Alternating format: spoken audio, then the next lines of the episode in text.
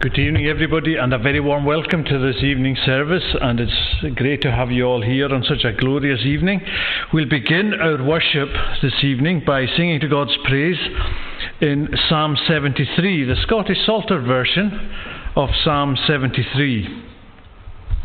And when you read the beginning of the psalm, we see that God is good to Israel, to each pure hearted one. But as for me, my steps near slipped, my feet were almost gone. And then he goes through the experience of the psalmist looking at how the wicked are prospering. But now, as we go to the second half of the psalm, he's concentrating on himself, how he experiences life. And he says there in verse 23, where he reviews his position and still comes to this conclusion Nevertheless, says the psalmist, continually, O Lord, I am with thee. Thou dost me hold by my right hand and still upholdest me. Thou with thy counsel while I live wilt me conduct and guide, and to thy glory afterward receive me to abide. How God is close always to his people, how he will conduct us, how he will guide us. Whom have I in the heavens high, but thee, O Lord, alone? And in the earth, whom I desired, besides thee, there is none. And we can all reflect on verse 26 that says, My flesh, my heart doth faint and fail, but God doth fail me never. For of my heart God is the strength and portion forever. We'll sing to the end of the verse, Mark 28, to God's praise, verse 23 to 28. Nevertheless, continually, O Lord, I am with thee.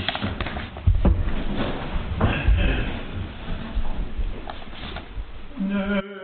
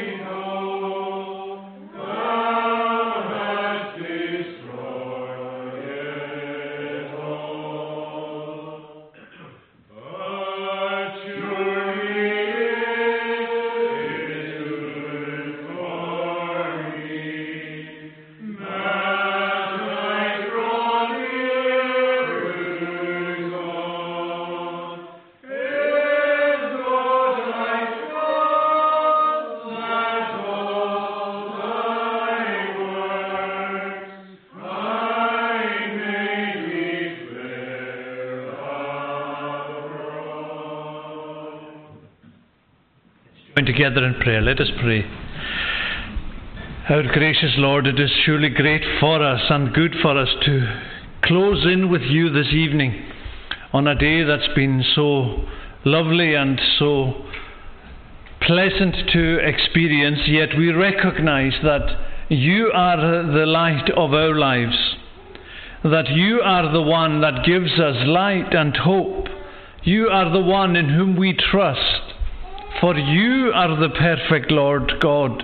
You are the thrice holy Lord who created everything we see around us. And yours is the almighty power to whom we bow at this time, recognizing our own frailty, our own weakness, and our own sin before you.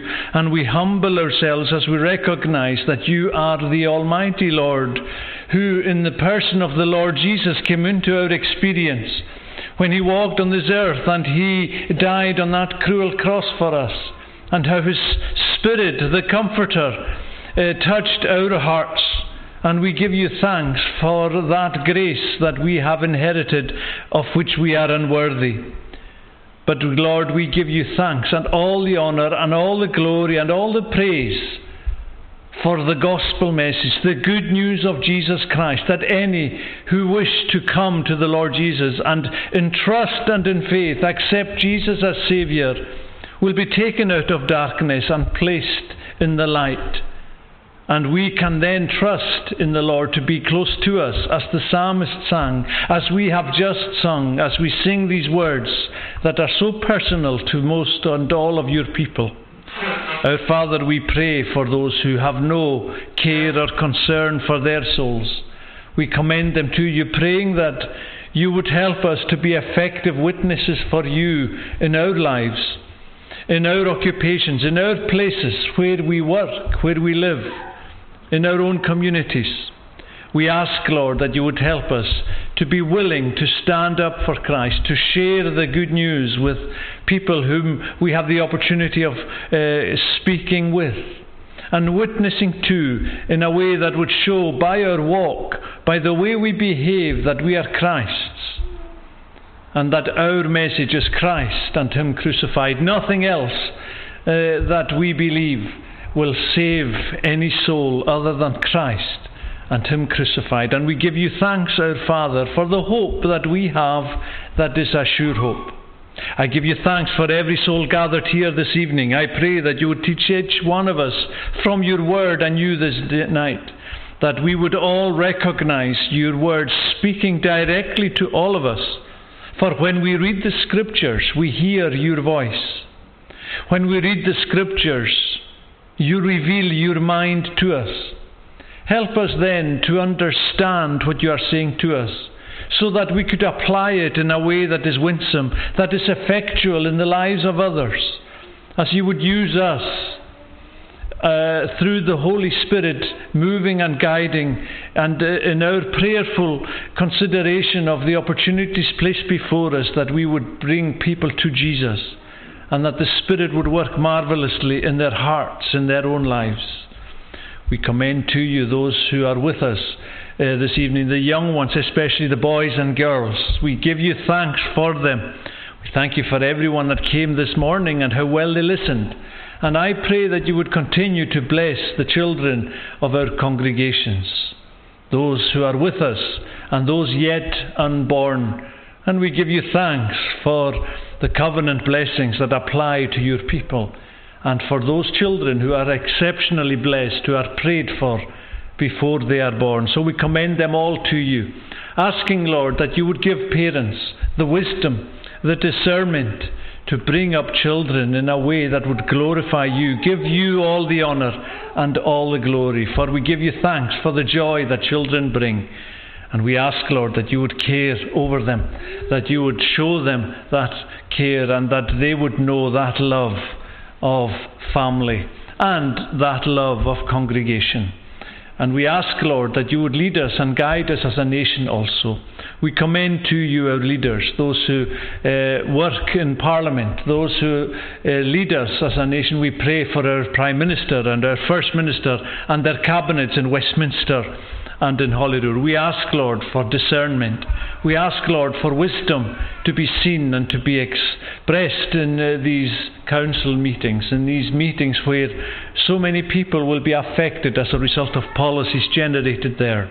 So we ask, Lord, that you would uphold those who call upon your name and prayerfully consider how best to serve you in these avenues. We ask, Lord, that you remember our MSPs.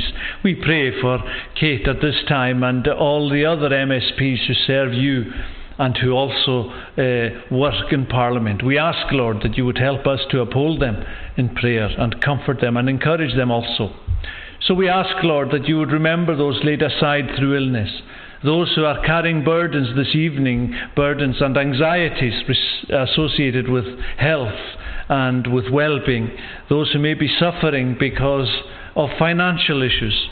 We ask, Lord, that when we recognize the hardships that so many are experiencing in our land, uh, that we look to you for our help and encouragement in these difficult days. But we ask, Lord, that you would teach us to be kind, to be generous also, and where we see need, that you would move our hearts in the compassion that was so exemplified in your own Son's uh, witness in this world. Help us then to be useful uh, stewards for you in our own communities, remembering the weak, supporting them where we can, and being there for them as they need us. Remember those who are students at this time, having undergone so many difficult years as a result of COVID. We commend to you our student population. Uphold them, encourage them, and teach them to remember the teachings that those who grew up in the church uh, from their young days would not turn away from your way.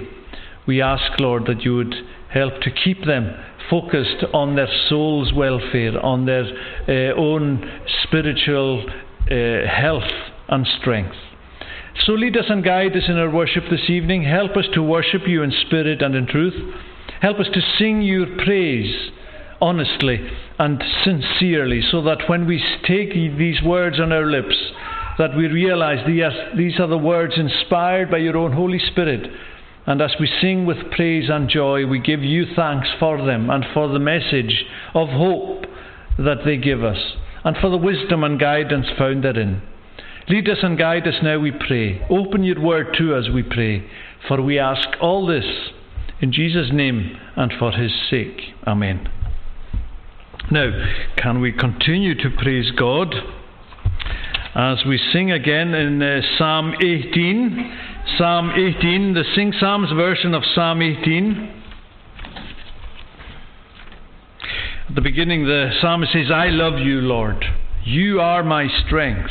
A fortress is the Lord to me, my rock and my deliverer. For refuge to my God I flee. But as we turn to verse 25, where we see there, with faithful people you keep faith, and to the blameless you are good. With pure men you yourself are pure, but with the crooked you are shrewd. And in verse 29, with help from God I can advance against a troop and rout them all.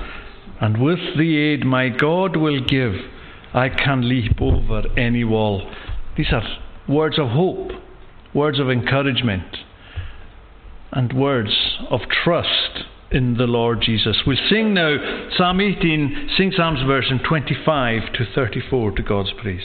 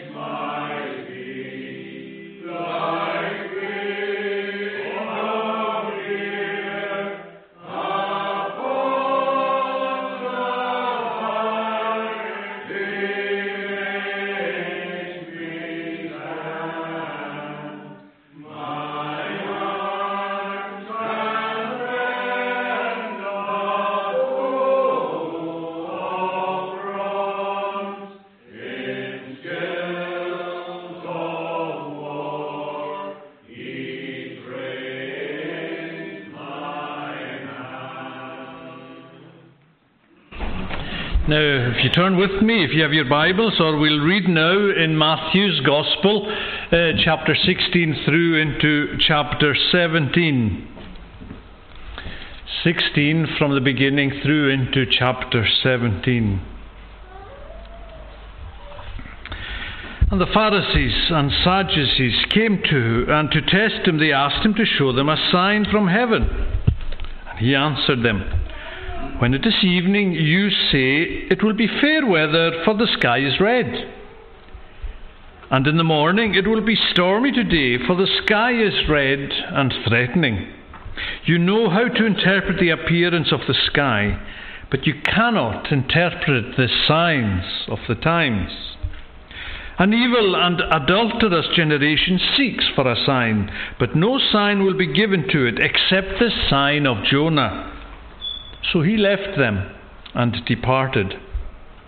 And when the disciples reached the other side, they had got, forgotten to bring any bread. And Jesus said to them, Watch and beware of the leaven of the Pharisees and the Sadducees.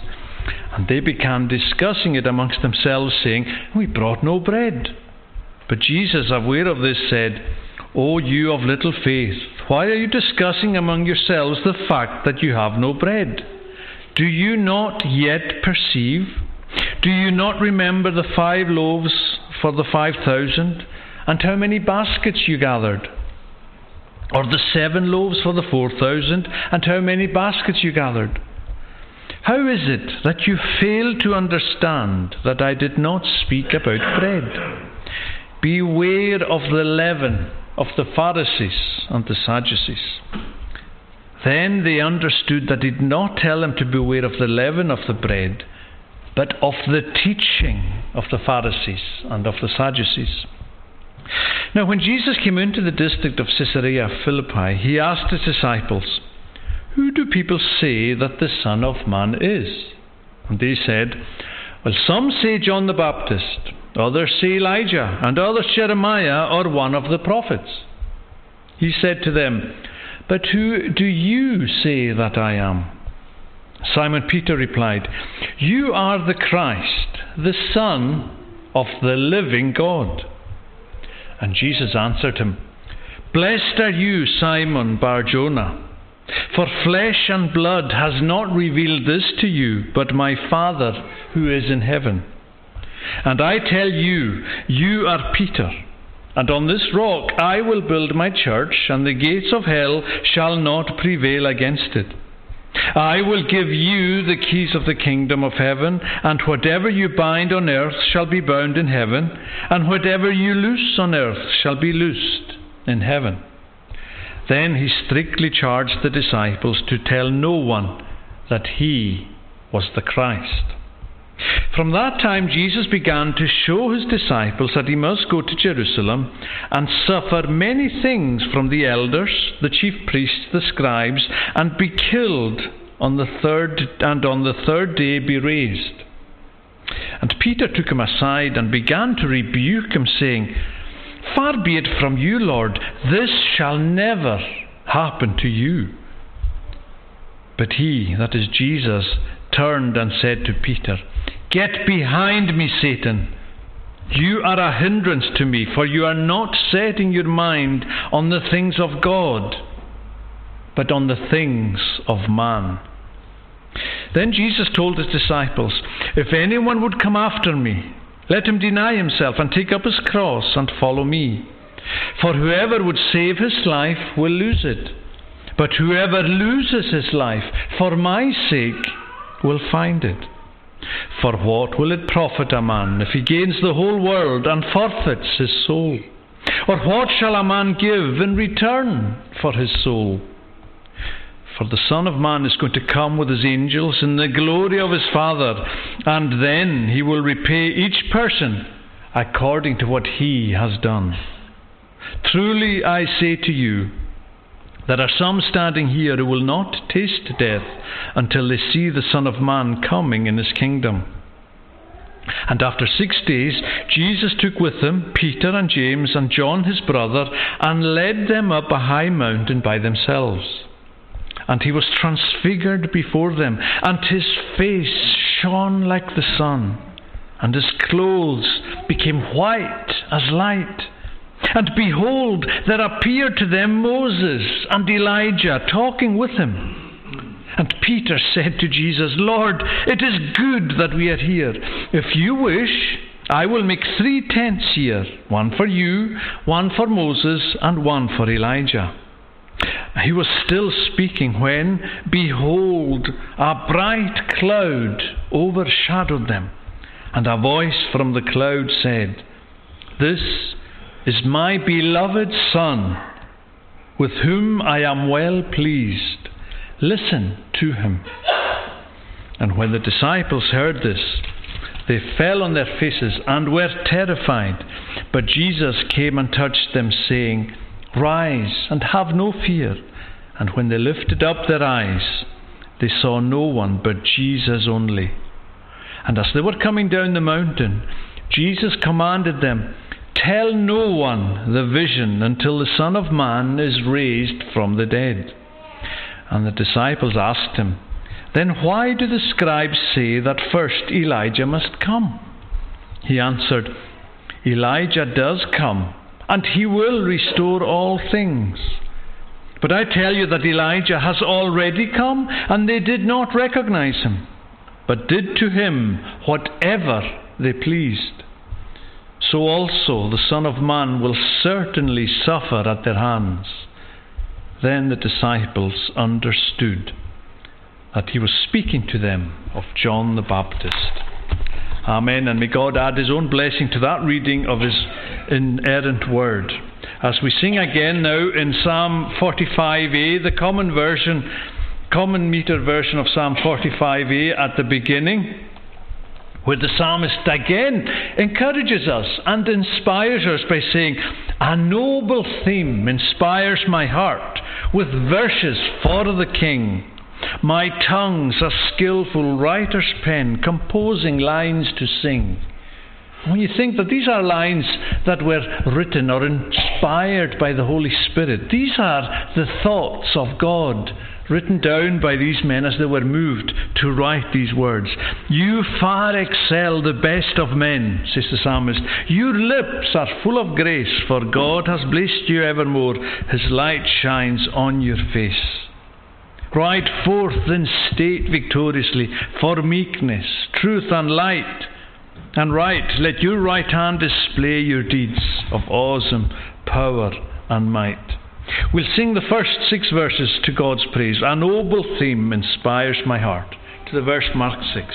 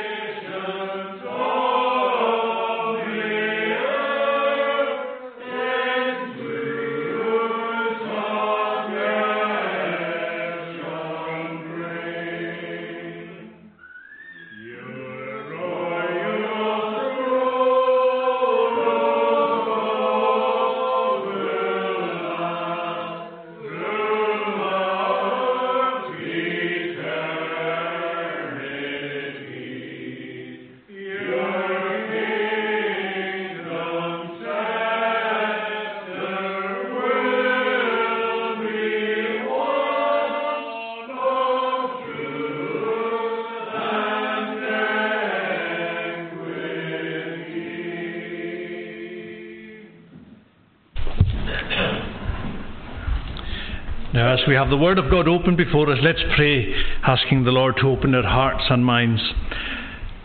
Our gracious Lord, we have the Word open before us now, and we pray that as we consider these words that were inspired by your Spirit, and as you speak to us this evening, open our ears to hear, our hearts to know, and our minds to understand what you are saying to us.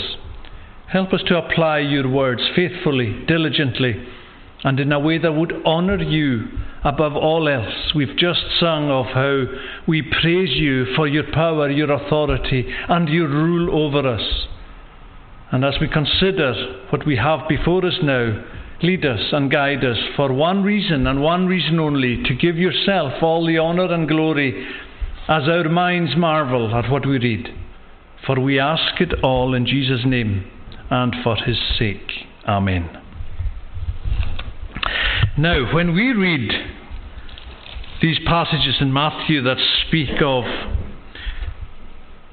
Christ's experience on earth, we have in chapter 16 the very down to earth, if you like, example of his ministry and how he's even telling his disciples that he is going to suffer and be mistreated by the church, and that he was actually going to die.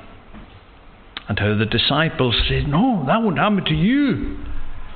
And the next passage, we see how Christ goes up to the mountain with uh, these three disciples and he's transfigured, which is, if you like, a foretaste of the glory that belongs to the Lord. And as we consider what this means to us in 2022, I want you to realize that this is a message of hope for you also. Because as this is Christ's ministry, as Christ's ministers on earth, we also can relate to a degree, one degree or other, to particularly to what we see in chapter 16. But in faith, and ensure hope, the foretaste of eternity and the glory that is Christ's, that is our inheritance, should be a comfort and an encouragement to you this evening also. If you are a believer, if you trust in the Lord Jesus, these words will apply directly to you. And my prayer and my hope is that if you aren't a believer this evening, if you still haven't come to the Lord, recognizing your need of a Saviour, that you would consider yourself within the context of these passages, because these passages directly influence you one way or the other now and also at the termination of life, when we pass out of time into eternity. Which is why these words must be solemnly considered by all of us. But first of all, when we look at what we have here before us in verse 16, in chapter 16, where we see the Lord talking to the disciples about the challenges that are before him, how he is going to suffer. And who here is any stranger to suffering? We all know what it is to be tired, to be weary, and some of us know suffering more than others. Some of us have been ill, unwell, have maybe undergone surgery. And we know what suffering is. The Lord knew suffering. In his context, he had nothing of this world's goods. He was poor. And in status, he was low, the lowest of the low, in that he came from a backwoods town. He wasn't, shall we say, held in any high regard socially.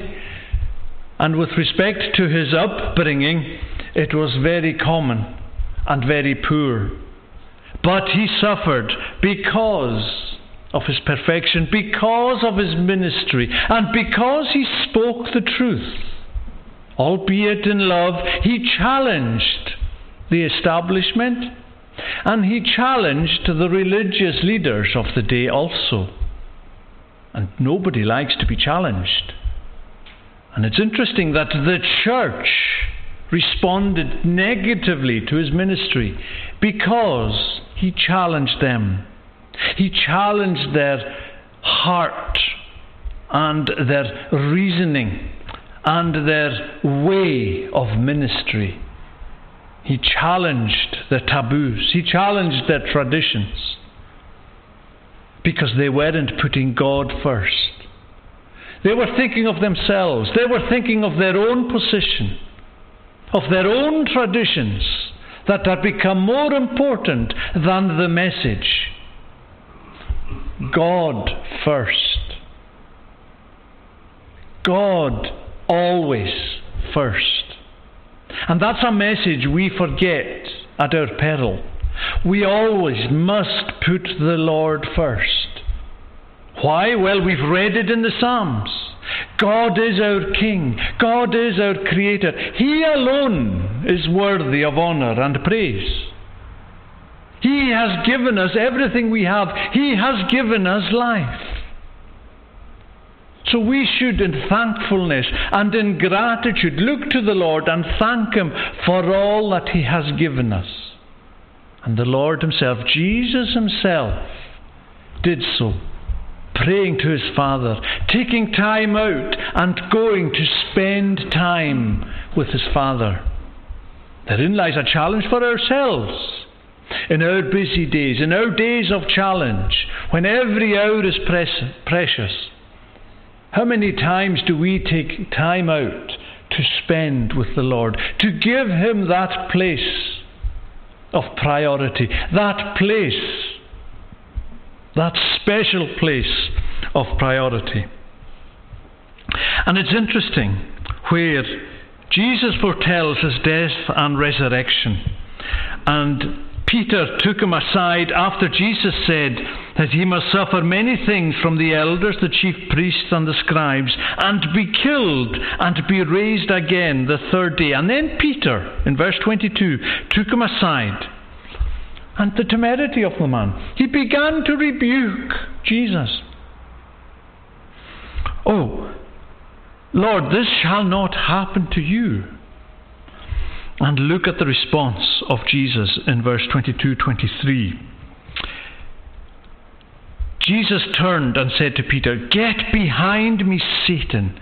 You are a hindrance to me, for you are not setting your mind on the things of God, but on the things of man. And when we look at what Peter said, it sounds reasonable.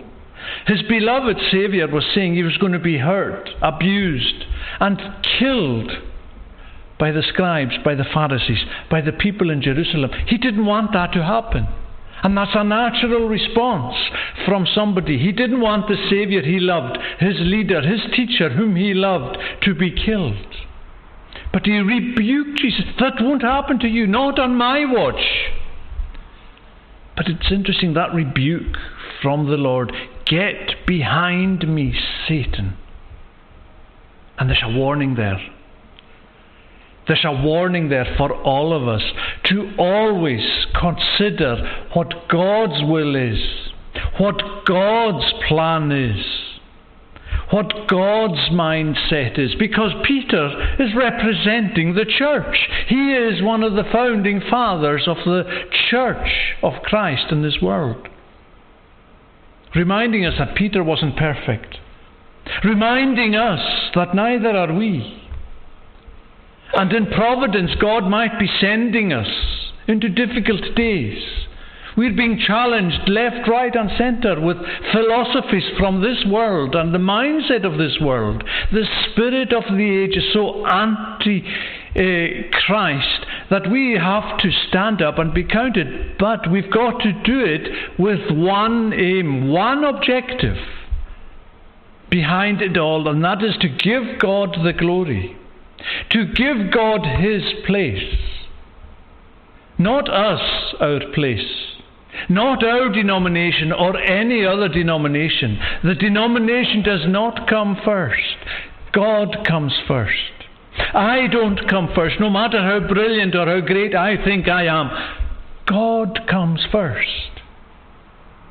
What was behind Peter's response to Jesus' message? Oh, oh, was it, was it selfishness? I don't want to lose you. Therefore, I will stand up and protect you because I don't want to see you killed.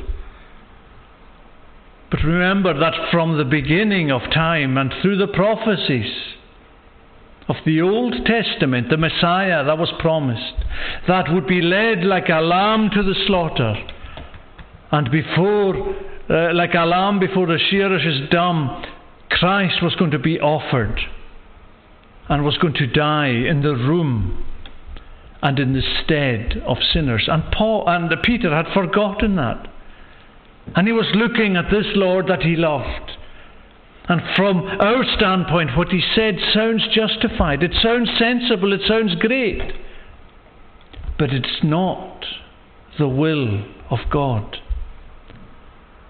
And if Peter had remembered his scripture, as we must remember scripture when we're challenged, we must base all of our pronouncements, all of our policies, all of our decisions on the Word of God. For one reason to glorify God, to give Him that glory, to give Him that place that only He is worthy of. And isn't it amazing to consider that Peter there, wanting to save his Saviour, was so wrong. Get behind me, Satan. Who Satan can trip us up using logic, using what we might consider common sense. But in the light of Scripture, and in the light of the fulfillment of Old Testament prophecy, Peter was well out of order. And the Lord rebuked him. The Lord corrected him. Get behind me, Satan. You are an offense to me. You are not mindful of the things of God, but rather of the things of men. You are not setting your mind on the things of God. And that's why it's so critical.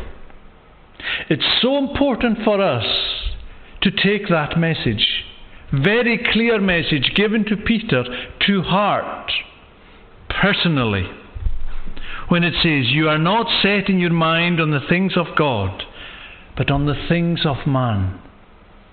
And I speak to the leadership, particularly elders, ministers, people in leadership. We must consider God's mindset in all things. Because we are the leaders of the people. And we must show them that we lead on the example of the Lord Himself.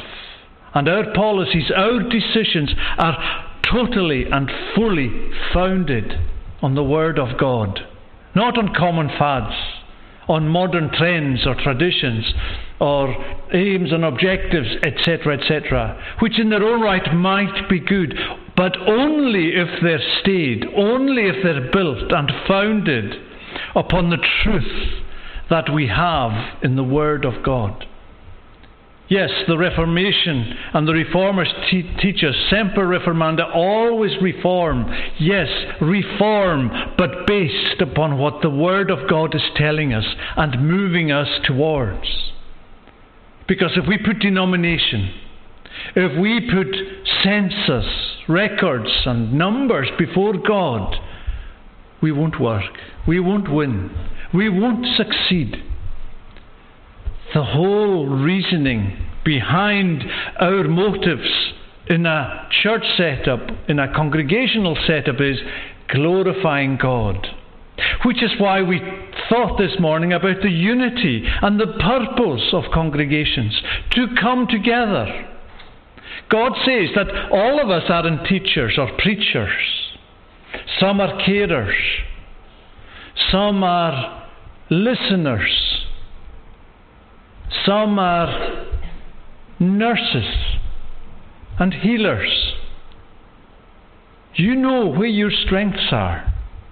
And as a leadership, we must look for the strengths in our own congregations, but always with a view to providing avenues for service so that people can be recognized uh, as being able to provide a service to the community. Why? To honour God, to glorify God. And God says, if you see a brother or a sister hungry, feed him. If you have somebody in need, out of your largesse, you provide, you give succor, you give comfort. Because the Lord here reminded them when they were talking about food. And ladies, these disciples, they never took their packed lunches. You never would have allowed that to happen if you'd been on watch. These blokes, they forgot. It's interesting when uh, we were talking out in the corridor there about camps and how, you know, we'd go out to climb the hills and the amount of people that we had to says, Have you got your packed lunch? Oh, no. Kids, particularly the blokes, the boys, always forgot to pack their lunch. But these lovely women who used to feed us and look after us so well kept us right. But from our standpoint, for one reason, and it must be the glory of God, so that God comes first. And God comes first in us recognizing our opportunity of sharing the Word of God with people who we come into contact with. And it's great to notice that when you look at who God uses, God says in 1 Corinthians, You see your calling, brethren, not many wise according to the flesh, not many mighty, not many noble are called. But God has chosen the foolish things of the world to put to shame the wise. And God has chosen the weak things of the world to put to shame the things which are mighty. There's a lesson there. Who would have chosen Saul of Tarsus to become the apostle? Well, nobody from a human standpoint. But from God's point of view, that remarkable, amazing, miraculous transformation on the road to Damascus turned his life around and look at the usefulness that, God, that uh, Paul's life was put to for God's purposes. So it is very critical for us to discern God's mind in all our decisions. So that comes to our career choices, it comes to our decisions, maybe in school and university, what we want to do postgraduate, what we want to do with our lives to glorify God. So I ask then that logical question that comes out of this what are we doing? With respect to our response to this passage. How do we respond to this passage? What are we doing to extend God's kingdom, to glorify God, in the midst of all the suffering we see around us, in the midst of the trying and very difficult days in which we're alive? What are we doing to glorify God? What are we doing to give Him the glory, honour, and praise? A noble theme inspires my heart, says the psalmist. Is that inspiration in your mind, in your heart this evening? That noble theme of working for God, of sharing this brilliant news, this exciting news. Jesus and Him crucified. Jesus will save you from your sins. And there we have in passage 16 that very earthbound ministry of God. And now let's move on to chapter 17, where Jesus is transfigured on the Mount. Six days, after six days, Jesus took Peter, James, and John, his brother, to a high mountain by themselves and was transfigured before them. His face shone like the sun. His clothes became white as light. And behold, there appeared to them Moses and Elijah talking with him. Imagine their Saviour, their King, their teacher, their leader, Jesus, their friend, transfigured. A hint of what's to come. A real vision of the glory that belongs to Jesus. Jesus, the poor carpenter's son. Jesus, the man who had nothing in this world, yet within the context of eternity, the glory that, that applies to him was shone in their vision, shone onto him, and shone from him, the glory that came from him was obvious to them. They saw his face shining like the sun. His clothes became white as light. That's the future that awaits Jesus, that awaits God's people who inherit that same glory with Jesus. And how this was going to be an encouragement to these disciples post resurrection of our Saviour, of Jesus Himself, and how from very earthbound, mundane situation where He knows suffering and trial and tribulation is counterpoised by this transfiguration, this fore, forewarning, if you like, of the glory that's going to be Jesus as, and is going to be ours in eternity. How this is, should be an encouragement to you also. Because it would have been an encouragement to the disciples remembering this experience when they were bereft of their Saviour, when He'd left them, before the Comforter came. And in their teaching, in their preaching, they had evidence, eyewitness evidence of the glory that applies to God and to Christ and to God's people and the saved that are found in the Lord in the days to come. And you, if you are a brother or a sister in the Lord, must take comfort from this vision also. Because this promise applies to you brother, sister in the Lord, your face will shine with the glory of Jesus in eternity because you will be with them. Because you are a joint heir with the Lord of all the glory of heaven. How humbling that is to God's people to realize we inherit that with Jesus. And when we consider our position as a congregation of the church, this is the worldwide church of Christ. That glory is there for your encouragement. It's there for your inheritance that awaits you in eternity when your time comes to go there. But in the meantime, on earth, we consider well, how do we apply our physicality? Our materials, our resources to glorify God in our existence in Cromarty, in the Ross and Cromarty, in North Kessock, wherever we are in the world in 2022.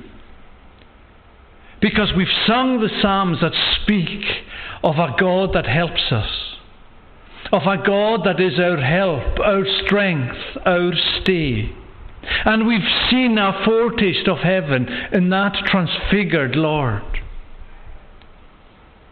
And what, what greater image is there for us in, in, in, the, in, in, the, in our day to day experience, in our day to day existence, than that of a transfigured Saviour that's a foretaste of what awaits you in heaven? So take this passage, read it Put yourself into the context of that transfigured Saviour and realize that your gift from God is that victory that we spoke of, that we read of in Colossians, that is for, well, signed, a signposted, if you like, in the transfiguration on this mountain. And how the, the closest of the disciples saw this and how they wrote this down. Why? So that we can think about it in July 2022. We see the glory of the sun shining bright out there today. It's nothing compared to the glory of the Lord God Almighty, whom Moses couldn't even watch as he walked, uh, passed by. He had to be put in the cleft of the rock because his human eyes, his physical eyes, would not stand up to the awesome power of this God of gods, of this King of kings. And as Peter was still speaking, he heard a voice and said, that said, This is my beloved Son, with whom I am well pleased. And look at the last three words listen to him. That's our challenge. To take from here the lesson that Peter learned. This is Jesus who died for us. This is Jesus who gave us this good news. And our challenge is to listen. Listen to him. Go home, read these two passages, 16 and 17 in Matthew, and ask yourself, how am I going to glorify God this evening, this day? In 1 Corinthians, it's written, Do you not know that you are the temple of God and that the Spirit of God dwells in you? The Spirit of God dwells in you. And you are linked in a way that's beyond all our understanding with Peter, with John, with Jesus in heaven. And it's interesting, when we sing our closing praise this evening, in a very real sense, we're linking in with the people who are singing in the nearer presence of God. And when we praise God, we are joining in the worship of that Father, that Son. And through the Spirit working in us, He will unite us in a way that we can't do ourselves. And why will He unite us? Because we will have one purpose, and that purpose is to seek God's glory. There's nobody in this building tonight who wouldn't protect that little infant, that beautiful wee baby there. There's nobody in this building that wouldn't protect the child that's soon to be born. We'll do everything to protect the ones we love. Jesus did that for us. He loves us so much. He died for us. And our obligation is to give Him the glory and therefore put ourselves up for active duty, active service in His name, so that we can take comfort, can take encouragement from these pages of Scripture that speak of the reality of the suffering Saviour, the reality of the transfigured, transformed Saviour. Sorry, I shouldn't say transformed, transfigured Saviour, because the glory that is His the glory that is God's is offered to you and shared to you as a shared inheritance. How mind blowing is that? And that is your gift from God. And our choice is to stand up and be counted for Him so that we can go forth and share the good news like the lady at the well, like the woman at the well so we can look after one another. We can encourage one another the way that these words on these pages encourage us to know that we are united with that Jesus. The way that is beyond our understanding, but is known by every one of us. And there are saints who we used to know who are no longer with us, who are now singing in perfect harmony in heaven and as we close this evening, we will be joining them in praising that God who is the one who and the one alone who is worthy of all honour of all praise. Let us pray. Gracious Lord, we give you thanks for your word that encourages us to look to you and to look to the Saviour that was transfigured on that hill, on that mountain, in a way that blew the minds of those who saw it. Yet we realize that this is the promise, the inheritance that awaits all God's people. So unite us with that one aim, one purpose, to glorify you in honouring you by living our lives in the way that you wish us to live, that you desire to see us live for Christ. For we ask it in Jesus' name and for his sake. Amen. We're going to conclude now by singing to God's praise in Psalm 97, the Sing Psalms version of Psalm 97, at the beginning. The Lord reigns. The Lord reigns. Do you believe it? You know it if you're a believer in the Lord. The Lord reigns. Let earth be glad. Let distant shores express delight. Clouds and thick darkness cover him. His throne is built on truth and right. We're going to sing to the verse mark 9 to God's praise.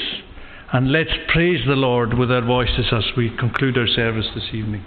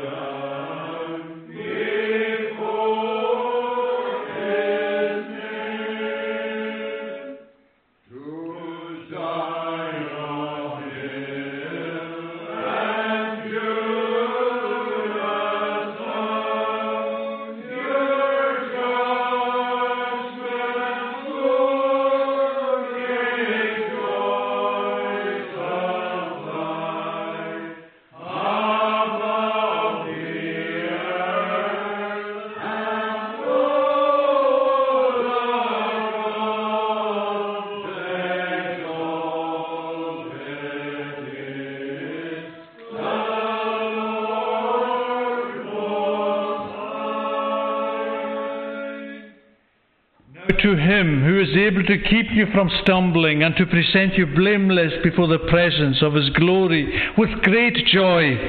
To the only God, our Saviour, through Jesus Christ our Lord, be glory, majesty, dominion, and authority before all time, and now and forever. Amen.